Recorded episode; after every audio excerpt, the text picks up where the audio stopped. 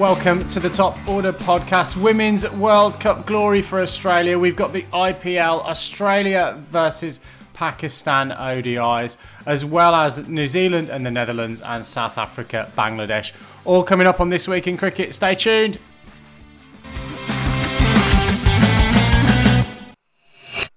Well, Baldy, I'm getting a little bit fed up of this, letting you open the podcast due to yet another Australian victory. This time, it's the women in Canary Yellow that are lifting the silverware. Women's World Cup, obviously on home soil for us here in New Zealand. Um, a fantastic climax at Hagley Oval, home of uh, Riccarton, of course. So I'm sure Lippy will be uh, pretty uh, pretty swift to get that um, into the podcast as well. But Border, you must be delighted with the dominance that Australia have showed in this tournament uh, over the course of the last three or four weeks. Oh, absolutely ecstatic, Adam and, and boys. It was it's it was a fitting climax in my view to a fantastic tournament. It was an exciting game of cricket. It was a really high quality game of cricket, actually befitting the high quality of cricket that we've seen at this Women's World Cup. And look, England refused to go away in that run chase. You know, you would think that 357 in a World Cup final is an absolutely ungettable score, and Australia, in the end, winners by 70 or 80 runs in the wash up. But England just refused to go away in that run chase. It was an absolutely outstanding performance for Nat Sciver. We'll get to her 148, the third highest score ever, men's or women's score in a World Cup final bested by Alyssa Healy's 170. It, look, it was just an absolutely outstanding batting performance from both sides, really, and it was just a, an absolute joy to watch and a fitting climax to the to the Women's World Cup, which has been of an excellent standard. Yeah, I think you're right in terms of let's get to Nat Sciver later because uh, I agree, brilliant performance from her. But you know, I know you like to play it down, Baldy, but uh, Australia were just brilliant. They were brilliant for the whole month. They were they just showed what a class outfit they were. You know, I think there's been a lot of talk since they won that World Cup about are they the most dominant cricket team ever? Uh, you know, I think they, they certainly belong to be in that conversation. You know, I'm not probably a cricket historian enough to really answer it, but I can't think of many more teams that I actually thought going into this World Cup, they just win. Like, it, it really, I, I can't ever think that in terms of, uh, you know, certainly I haven't watched as many women's World Cups. I've never thought that about a men's World Cup. I, you know, there's been times in the middle uh, 2000s there where, uh, you know, you sort of thought Australia was very, very hot favourites, but you always thought someone could beat them. And I know England, you know, pushed them hard in a couple of games. They, you know, I agree at times when Nat Sciver was batting there, you sort of thought maybe they could just do this if Charlie Dean just bats for a bit longer with her, but honestly, that they, just never looked like they would lose that whole tournament. And uh, yeah, just hats off. I mean, I'm, I'm going to have to quit the podcast if Australia keep winning World Cups, but uh, yeah, can't can't take it away from uh, this women's team. Just tremendous. I'll have to get on the phone to the Australians and make sure they don't win the upcoming World Cup in Australia at the back end of this year. Otherwise, I'll be doing this podcast on my own. This is the most dominant Australian cricket team I think we've ever seen. In terms of the last, what, four or five years since they lost the World Cup semi final in 2017, this has been a five year journey for that women's side to avenge that loss.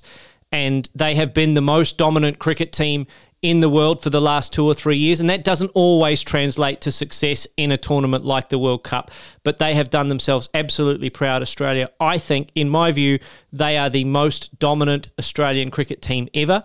And I think they're actually the most complete cricket team that I've ever seen assembled on the field. It doesn't matter where you look in that Australian side, whether it's the top five, whether it's the all rounders, the finishers, the bowling attack from pace to spin, Australia have not only got dominant, dominant players and players that are not just the best of their era, but could be arguably the best of any era, all up and down that side and they've got depth coming into that uh, into that side to replace them. Alana King came into this tournament; she was outstanding in the final. Took three really really key wickets.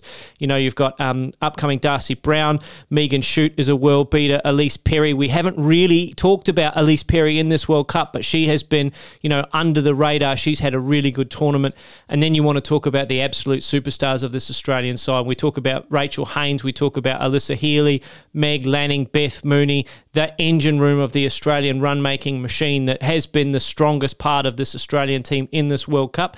And you know what? Australia have been put under pressure. You might say, Stu, they never look like losing, but sides took it to Australia in this World Cup and put them under pressure at different stages.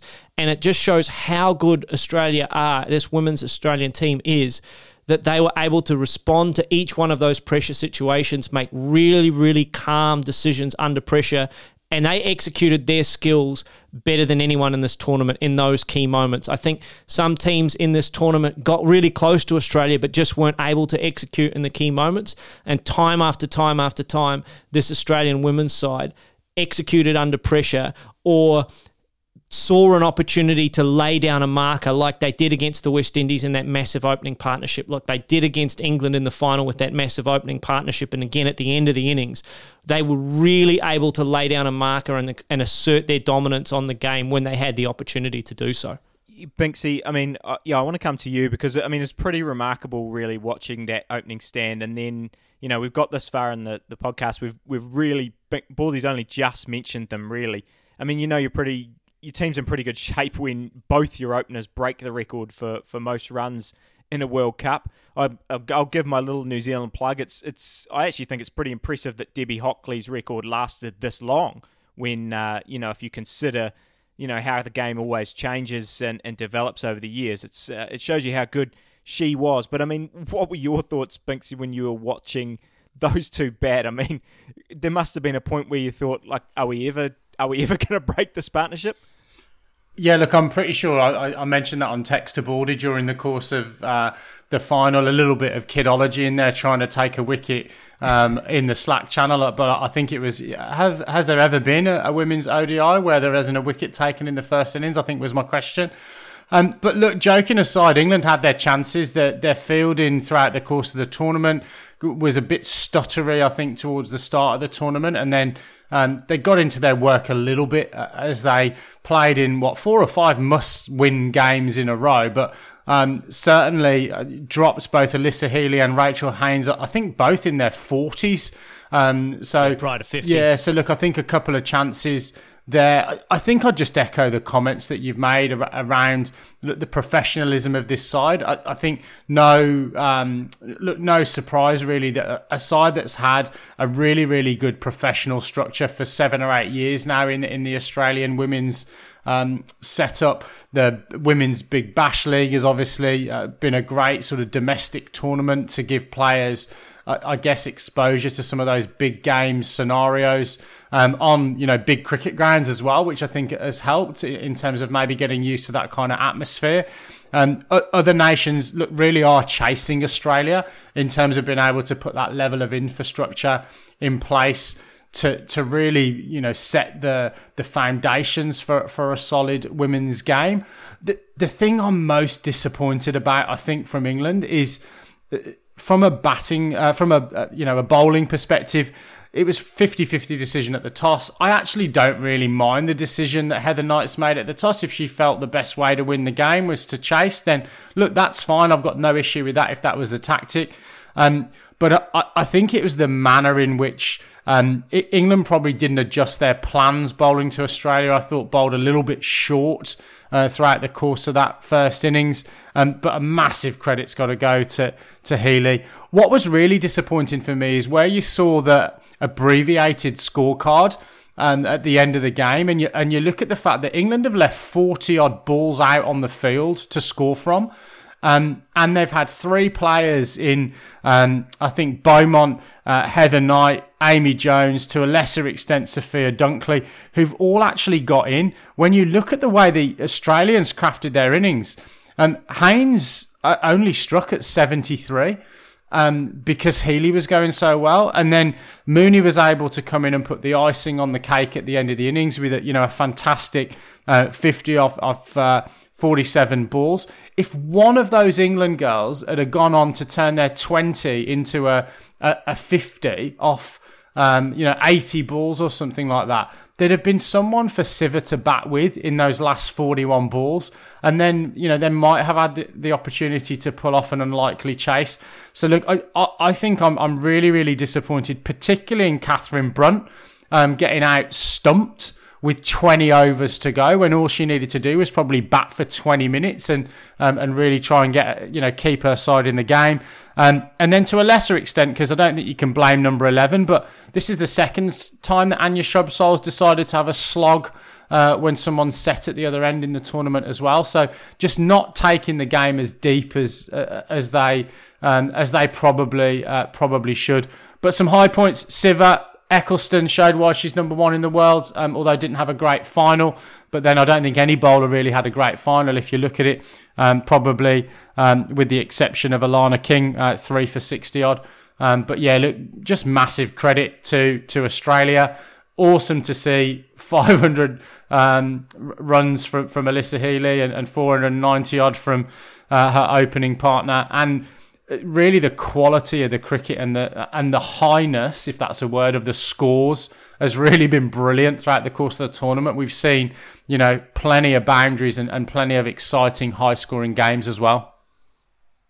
Yeah, that's the thing that's that's really opened my eyes in watching this tournament, and I think will open the eyes of a lot of people who don't watch a lot of cri- women's cricket. This is an absolute shop window for women's cricket. It is. It has been a fantastic tournament, and I think it just shows the change in mindset that women's cricket has undergone in recent times, and that England were chasing 360 in a final, needed 110 off 80 balls, and I don't think there would have been very many Australians who were sitting there very comfortable. I was certainly moving around in my seat, even more than I normally would be, and even more nervous than I would normally would be in a final because 8 plus and over now is very gettable in a women's ODI uh, chase. 120 off the last 10 overs for Australia is not out of this world, unheard of. It, this is the expectation now that this is how these w- games of women's cricket go.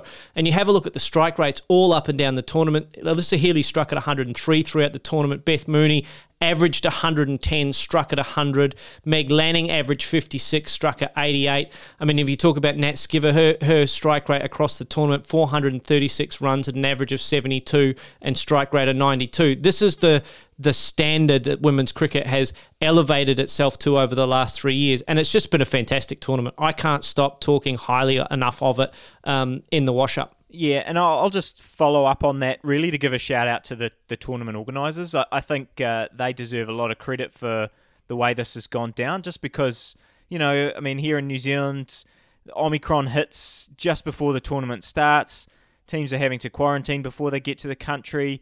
We weren't sure if we were going to get crowds. We, I actually personally thought, oh, they're just not going to get crowds because of the way that, uh, you know, COVID restrictions have been throughout New Zealand, but they managed to to find a way in all sorts of different situations to have pods of hundred and and really get crowds into the into the uh, stadiums as much as possible, and actually generate buzz for a tournament where it could quite easily have just been a tournament that, that really died in the water and, and people saw it on, on TV and maybe didn't really see much of it on TV because it wasn't out there, because there just wasn't people around. There was no opportunity to talk about it.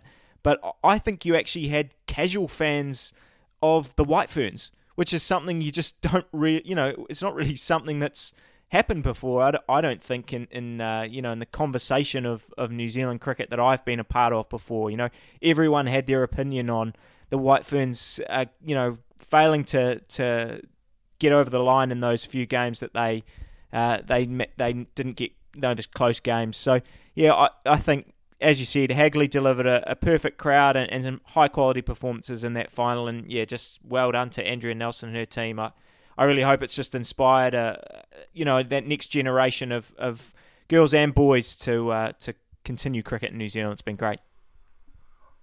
Well, chaps, let's move on and let's take Baldy from a, a, high to a low immediately. Really play with a cricketing roller coaster of emotions.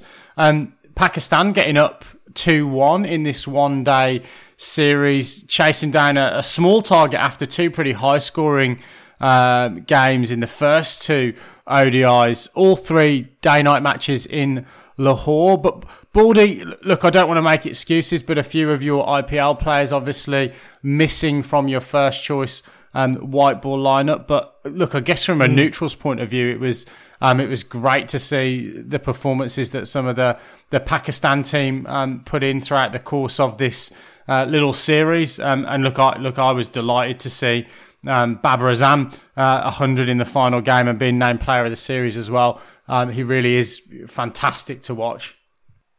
Oh, look, full credit to Pakistan. They've played some highly, highly entertaining cricket and just showed how dangerous a side they are. This is a Pakistan team that, let's go back October last year at the beginning of that T20 World Cup, we were talking about Pakistan's as being potential favourites for the tournament. This ODI series against Australia has done nothing to dispel my view that Pakistan are one of the best white ball cricket teams in the world at the moment. They are as good as England. They are as good as anyone you want to see put out there particularly when you talk about Rizwan and Babar Azam with the bat, and their bowling options are just outstanding in one day cricket. Look, boys, don't be don't be um, don't be confused about this series. This is all going to plan for Australia.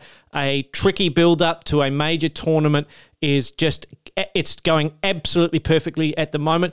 Finch is under pressure now. We had Warner under pressure last year to maintain his spot on the side. It's Finch's turn to absorb all of that pressure this year. He's going to come out in the World Cup and be an absolute superstar. You can you can You've heard it here first. Um, don't worry about him getting his front pad in the way of, of fast bowling. He's been doing that for years. He's, he's got you all fooled. It's all under it's all under control. We're unearthing Marcus Stoinis and Cameron Green this year as all rounders. We did it with Mitchell Marsh last year. Look, it's all going perfectly according to plan. Yeah, ab- absolutely, Baldy. That's uh, that's how you win World Cups, isn't it? You just you either don't go on any tours or you just lose all your games. It seems to be uh, yep. the perfect formula that is the absolute perfect formula, and Australia are just playing the same card again and again and again. Look, in all seriousness, there is a bit of a concern at the top of the order for Australia as, as regards Aaron Finch because he's our white ball captain. We can't just summarily drop the guy because he's out of form and replace him with a guy like Travis Head, who scored 100 um, and has made runs in this tournament. Ben McDermott has made runs in this tournament. I'm not a huge McDermott fan. I think in Australia's best side, he's probably not in the 11. He might not even be in the squad, but he certainly made runs in, in this particular series. I think Travis Head is a ready made option if Australia decide to go another route, but I think we need to give Finch every opportunity to find some form, um, maybe get a smaller front pad or something like that before before we get back on home soil for defending this T20 World Cup. But I think Australia, in terms of Stoinis, in terms of Green, they've got some ready-made um, options there in the middle order. And look, Matthew Wade as a finisher, doing a good job in the IPL as well. So um, the only thing that's a little bit concerning for me, genuinely concerning, is some of these pace bowling options. We didn't have um, great success in terms of our pace bowling options in this tournament. We're still going back to Jason Behrendorff and guys like that. I think we've got better options back in domestic um, cricket that may may be available for Australia in future. I think we're going to rely on our old firm of Starc, Cummins, and Hazlewood uh, for this T20 World Cup uh, coming up. I don't see any other Australians really sort of catapulting themselves into that reckoning. Um, it will remains to be seen, I guess, what Daniel Sams is going to do in this IPL. But there's some question marks there, I think, a little bit. But I'm sure, look, Aaron Finch was very happy with what he saw from his pace bowler. So, you know, he seems to have it all under control. And, and in Finch, we trust at this point. Baldy, you mentioned the IPL. Nice segue there to progress in the early stages of this tournament. Um, yeah, we, we tipped Rajasthan and the KKR in our preview show. They've got off to pretty decent starts. What else has caught the eye, um, as well as, of, of course, a, a, a, hundred for my countryman Jos Buttler, one of the bright points in, uh, only bright points in English cricket over the course of the last six weeks or so.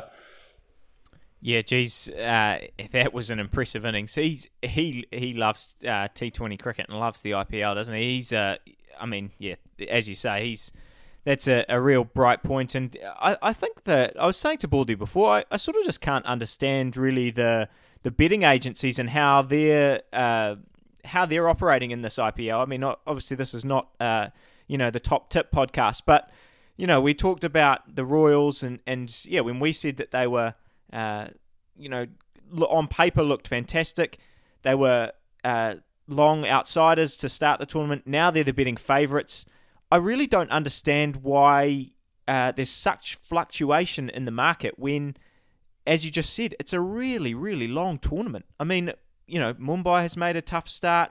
Uh, CSK has made a tough start, which we might talk about a little bit. But, you know, I just think people have got to calm down a little bit. There's a lot of players that aren't still at this tournament. And as soon as they turn up, as soon as we get a couple of weeks in and teams are actually sort of got their sides together, it, it's going to be a much better picture of, of who's actually starting to perform well and who's not.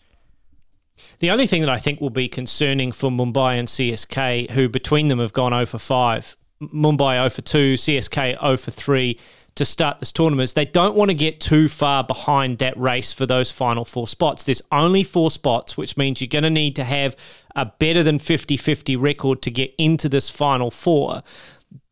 Mumbai and CSK aren't far away from having to win nine out of 10 games to finish their slate to get themselves into a position where they're jockeying for final spots.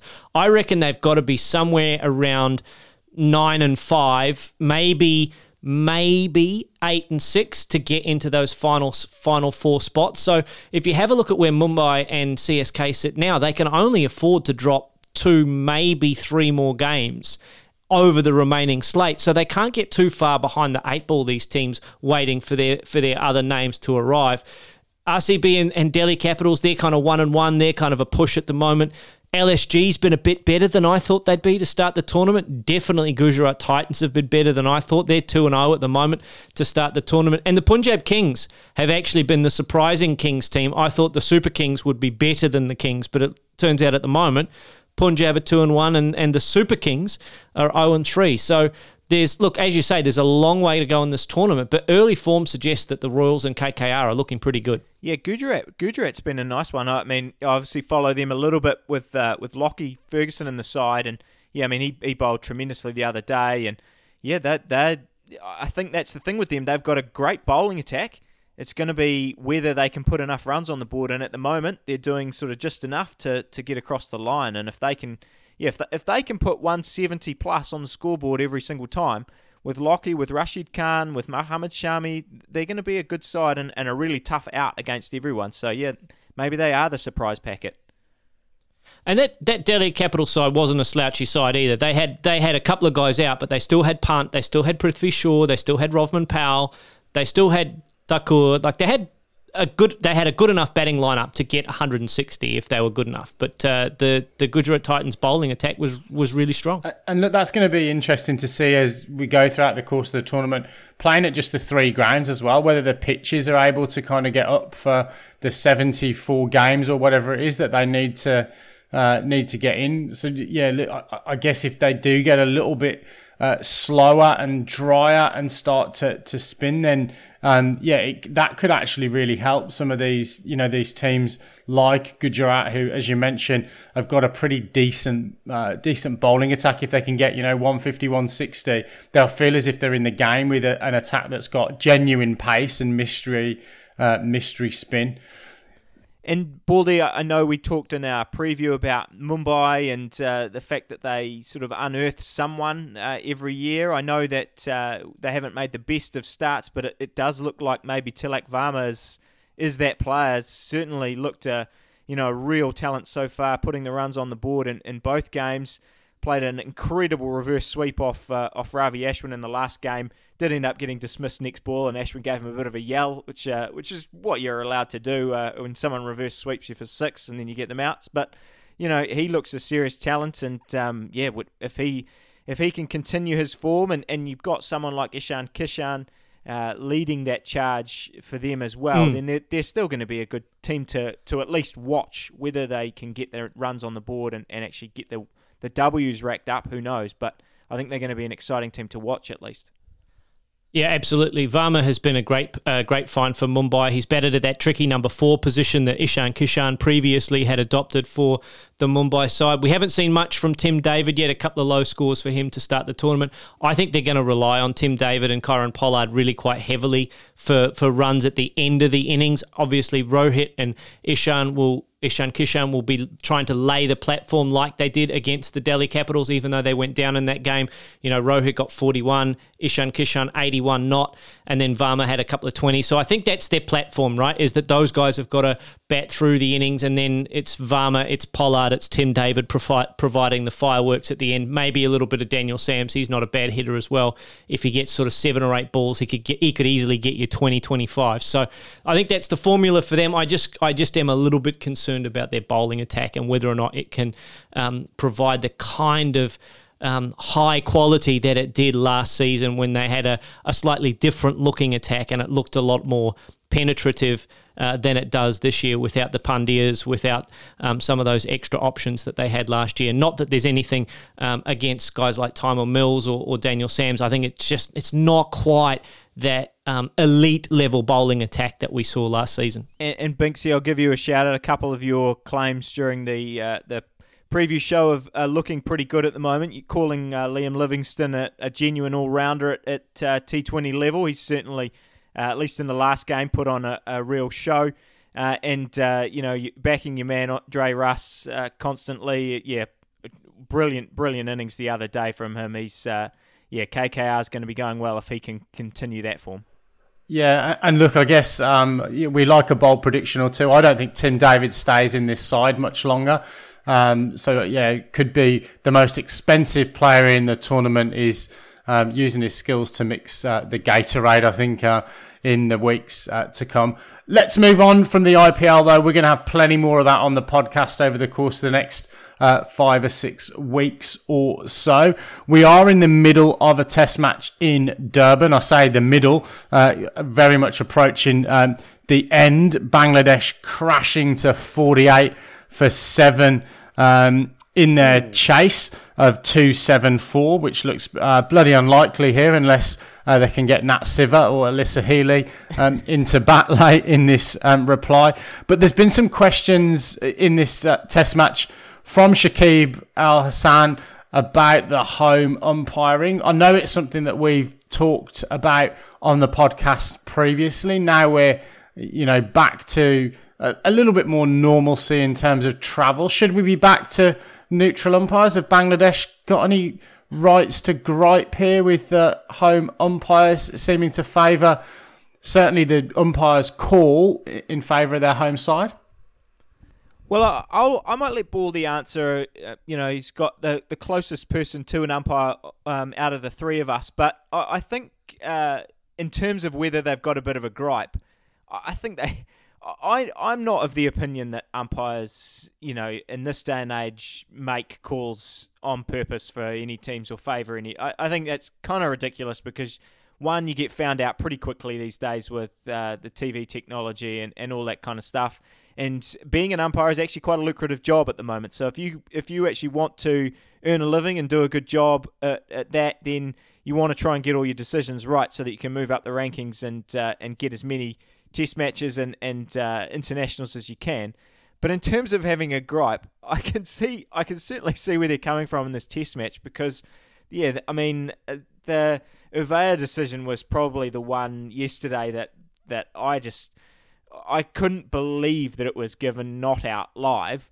Uh, that was one that they did end up reviewing, and and uh, you know the three red lights just went bang bang bang because yeah, live it just I, I put my my finger went up. You know, as soon as it hit the pads, it was crashing into to the stumps and yeah, I don't know. There was there's just a lot of decisions. I know that they didn't review one that um, had they done so, it would have been out. And and I and I guess you know you can always sort of point to that and say, well, they should have reviewed it. It's the technology's there. There's with the neutral umpires, there are three reviews. There's no real excuses I actually think, yeah, with three reviews, there's no real excuses to be running out of reviews or, or any of that kind of stuff. That means you have mismanaged your reviews. But it's an interesting question, and because the the neutral umpires, I think it's really cool that we've seen someone like Chris Brown, who we talked to, uh, you know, a while ago on the podcast, got got to umpire in uh, home tests in New Zealand. I think that's something that's really cool. And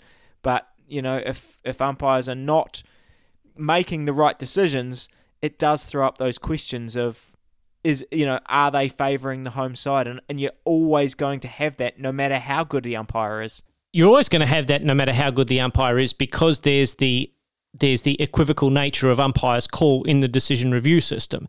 So if an umpire gives the same guy not out when he's when the home side is batting and then gives another guy out when the home side is bowling, that's going to look like there's favoritism for an umpire, and I'm not suggesting at all that that's taking place, but that's where people start to get that give, get that perception. And I think if you've got away umpires, just like people do in the park cricket when you've got player umpires, you always think that the umpiring is going against you.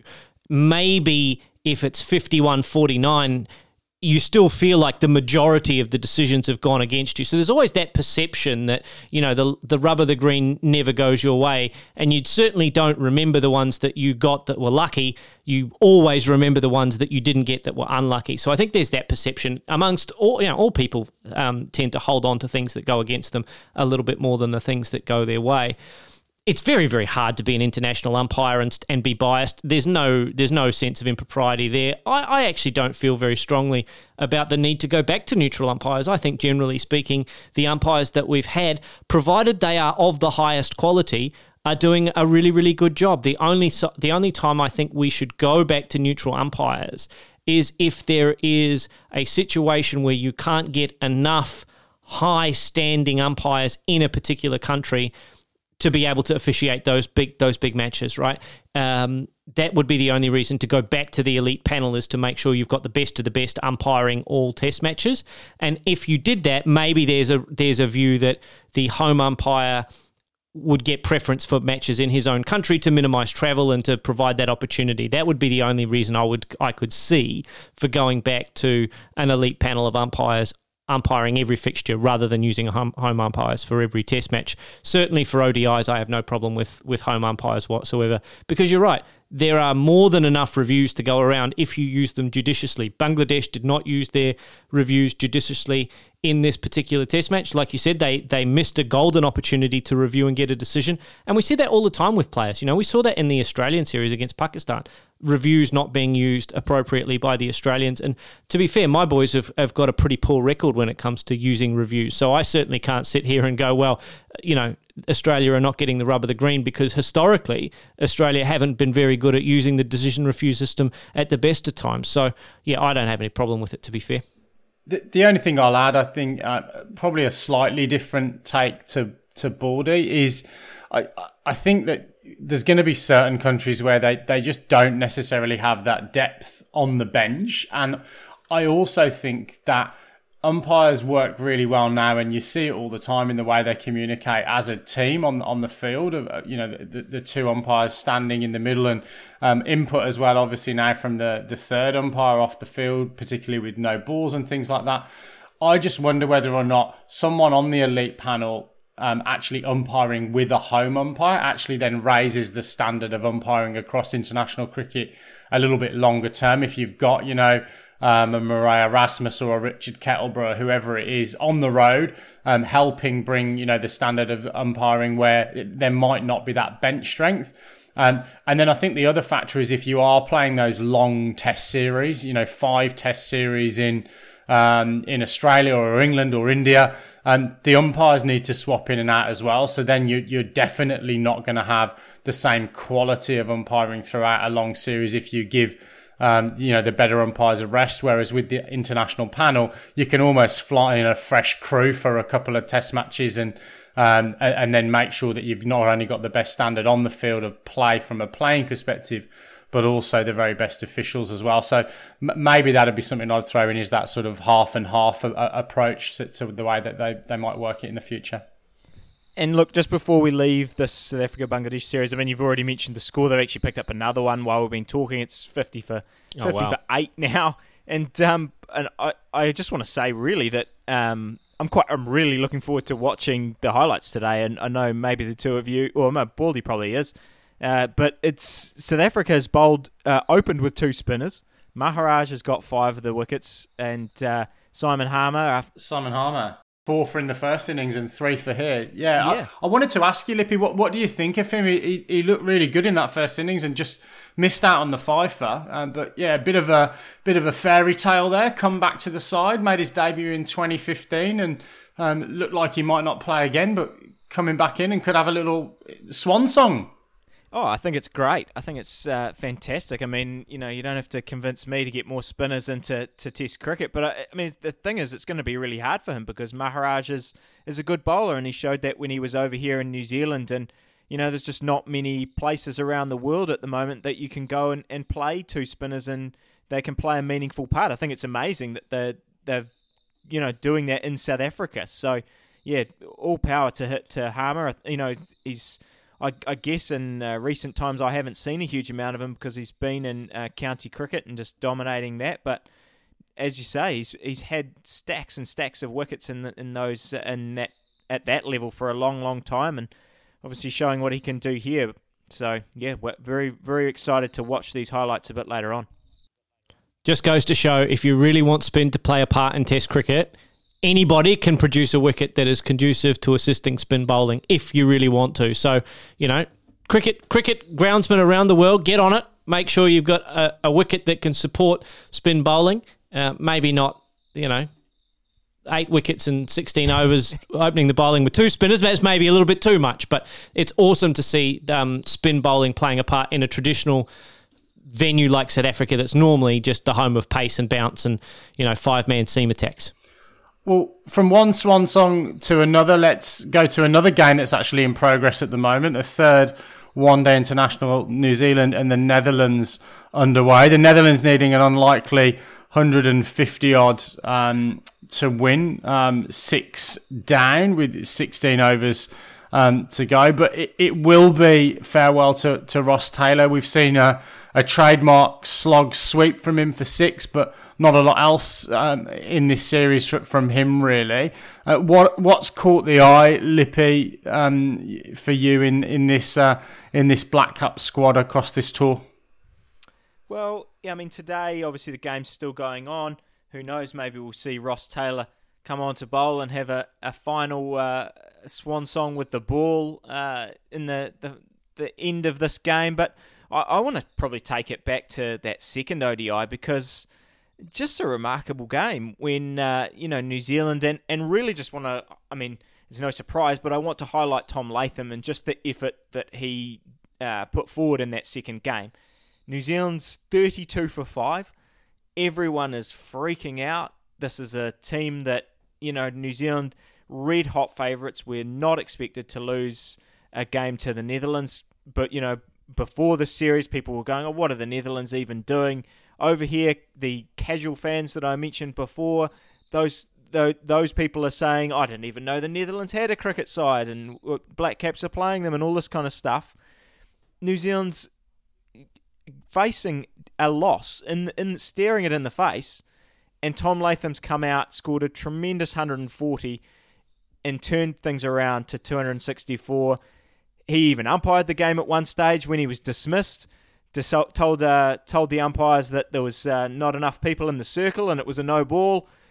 He, he, everything he did in the field and when he was captaining, it just seemed to work. And I think people are going to downplay that innings and go, "Oh, look, it was the Netherlands," but I really feel like that was an incredibly precious situation, and Tom Latham has just come in and delivered, and he just looked a million dollars. You know, I'm sure that that Bangladesh, you know, it would have been that that loss to Bangladesh in the tests, he he captained in that game as well, and I'm sure that that must in the back deep dark parts of his mind must have been going, oh no, you know I've lost a test to Bangladesh this summer at home, I'm going to lose a game to Netherlands here, and and this could be you know. Everyone's going to be going, what is going on with this New Zealand side? But it, he was just fantastic, and his birthday as well. So yeah, just just uh, a fantastic effort from Latham in that game. I think the opposite, Stu. I think he walked out there to bat thinking there's no way I'm going to let us lose two key games in this in this series on my watch. I mean, let's face it. He went to the back of the games cupboard and he raided the Monopoly set and he got all the chance cards and all the community chest cards and he just kept playing get out of jail, get out of jail, get out of jail time after time after time, rolled a few doubles, ended up on Mayfair with a hotel, and and, and bought New Zealand a, a, an unlikely victory from 32 for 5. He's been outstanding this series, Tom Latham. Will Young, another player, missed out in that second game, but has, has racked up, uh, bookended his three match series with 100 and then another 100 today 106 i think he got. Maybe he got 120 today actually um, batting at number three. So he's been a real highlight for new zealand. Um, what did you think of michael bracewell's debut series for, for new zealand? He hasn't set the world on fire with the bat but has he shown enough promise for selectors to stick with him do you think? I think it's a hard one for him in terms of uh, his effort with the bat. I mean, he's you know, didn't really didn't bat in the first game because we chased that down very comfortably. The second game, he's he you know he's one of those 32 for five, and I guess you could say he could have shown more responsibility. He's hooked one down to to fine leg and been caught. And then in this last game, he's come in, you know, at the end of the innings when uh, they're trying to score quick runs and he's been dismissed. So I think it's a hard one to actually analyse uh, his performance. If you look, you know, a week before that series, he scored two very impressive scores against the Netherlands with a um, when he was in a much more prominent role when he was the the lead batter in, in that series. So I, I think he'll take some heart from that. I, I, in terms of his uh, his bowling is probably where he's uh, had the most impact in this series. Certainly in that second game. I mean, you know, we talked about um, Michael Rippon and his efforts through the gate in that first game last week when we were on the podcast. Michael Bracewell said, you know, uh, Michael Rippon, just hold my beer here because it, it, he just produced something even more delicious to to Pieter Seelaar, and then actually did the same to uh, to Michael Rippon himself when he charged down the wicket and and uh, you know through the gate, stumping easy stumping there for Latham. But you know, I, think there's certainly enough there to be excited, and, and I think probably for uh, for Bracewell, what really helps him now is that he actually looks to have developed into someone who's better than a part timer with the ball. You know, he's a, he bowled in the power play today. It didn't, you know, it didn't go especially well. Stefan Stefan Myburgh, uh, you know, hit him hit him around a little bit, but I think it's it's it's obviously going to help his case if he can say, well, look, I can contribute with the ball because you've got someone like Rachin Ravindra who's the, been the spin bowling all rounder recently. You know, there's been someone like Joe Walker who's actually had a really, really good domestic season for ND. We've got Ajaz, of course, as, as our number one spinner. We've got Rippon, all, all the excitement about him after that first game. Things have, you know, quietened a little bit after the, these next couple of games. But I think it's just great that there's there's starting to get a bit of depth in the in the New Zealand spin bowling ranks, and if and if Bracewell can show himself and continue that performance uh, with you know in domestic cricket, then I, I, think there's probably more opportunities for him on the horizon with uh, the fact that there's going to be you know split teams in, in all sorts of different formats. So yeah, I, I think he's done enough to to stick around and be close to the squad again. Well, Lippy, for our ardent viewers that have waited to the end of the podcast, they're not going to be disappointed, I'm sure, with the Plunket Shield wrap up. Auckland all but home in the Plunket Shield. Do you want to give us a little explainer as to what's going on there in, in true Baldy fashion? I will do that. I will do that. I just want to make a couple of quick points more about the, the Netherlands New Zealand I, do want to highlight Stefan Myburgh. we mentioned him just before. I think this I heard before he's actually retiring from, from the Netherlands. But my main point is actually to uh, to segue into uh, his brother Johann, who actually played for Canterbury a few years ago, and I was sure that he was going to play for New Zealand. I, he was a seriously, seriously good cricketer. He averaged 40 odd in first class cricket for New Zealand. I think he scored an 80 odd in a, a, a game for um, Canterbury against uh, England at one point. He looked a class above. I played a played a bit against him in club cricket. I really think he could have been the Devon Conway before the Devon Conway, if, if uh, maybe not to, to that degree, but yeah, I think he could have been a, a very successful Test cricketer for New Zealand until he decided to move to the UK. And obviously, we've got this far, and uh, we haven't really mentioned Ross Taylor. I know it's been the summer of Swan Song for Ross Taylor, and you mentioned that you know he he he hasn't really given us what we wanted in this series. We got the slog sweep for six. I think I would have settled for that if you if you told me that, especially when he was coming in with only ten overs to go. But you know, I, I just I, I, sort of feel like it's too soon to maybe talk about Taylor and, and the the legacy that he's left it's but it is remarkable what he's done. 450 international matches for New Zealand, so many memorable innings. I mean, that World Test Championship's going to live long in, in the mind of New Zealanders. Him hitting those winning runs, I, you know, it. I, I just think that he he's going to go down. You just won't find people in New Zealand cricket that really would even utter a bad word about Ross Taylor, and he's been there through some really tough times. And I'm just delighted that he's been able to kind of finish the, his career at a point where New Zealand cricket is tasting some of the success that he's worked so hard uh, to to get us in a place. So yeah, I'm I'm just yeah truly delighted, uh, and and I'll miss I will miss him a lot uh, whenever I see New Zealand play. So yeah. sad to see him go, and I, uh, you know, I, I, think it'll be. It was certainly sad watching him uh, at the national anthem with his kids, and I think there'll be a, a few tears when I uh, catch the end of this game and, and he bows out, and we see the the speech and all that. It's going to be uh, a, a tough one to watch. So, Stu, mathematically, Auckland can still be beaten in the Plunket Shield, but it's going to take a hell of a performance. It's all but certain now that, that Auckland will win the Plunket Shield off the back of um, some pretty good recent form, yeah? Yeah, yeah, look, sorry. So, I, yeah, diverted away from Binksy's original question there, but I, I think you're spot on. I mean, uh, yeah, sort of weird circumstances last week. Uh, we had uh, the ND CD game, which was abandoned actually on the last day because of uh, COVID cases in the ND camp not before Tom Bruce piled on a big double hundred for CD. But then rain in the Canterbury game versus Canterbury Otago game meant that that game was a draw, and everyone had sort of thought, okay, Auckland's won. They can't be caught. Uh, it's, a, it's a weird sort of situation this year because Auckland started late, so they aren't playing the 10 games that, that the other Plunket Shield or um, that the other Plunket Shield sides have played. But look, they, we said it last week. I think that they they've just been dominant. Um, you know, since what since since uh, probably the start of the year, they've just been fantastic, and they they uh, they they haven't looked back at the Plunket Shield. Whenever there's been setbacks in terms of players leaving, I think that the next game that's due to start this week, it's pretty much an Auckland A side almost. It looks like on paper.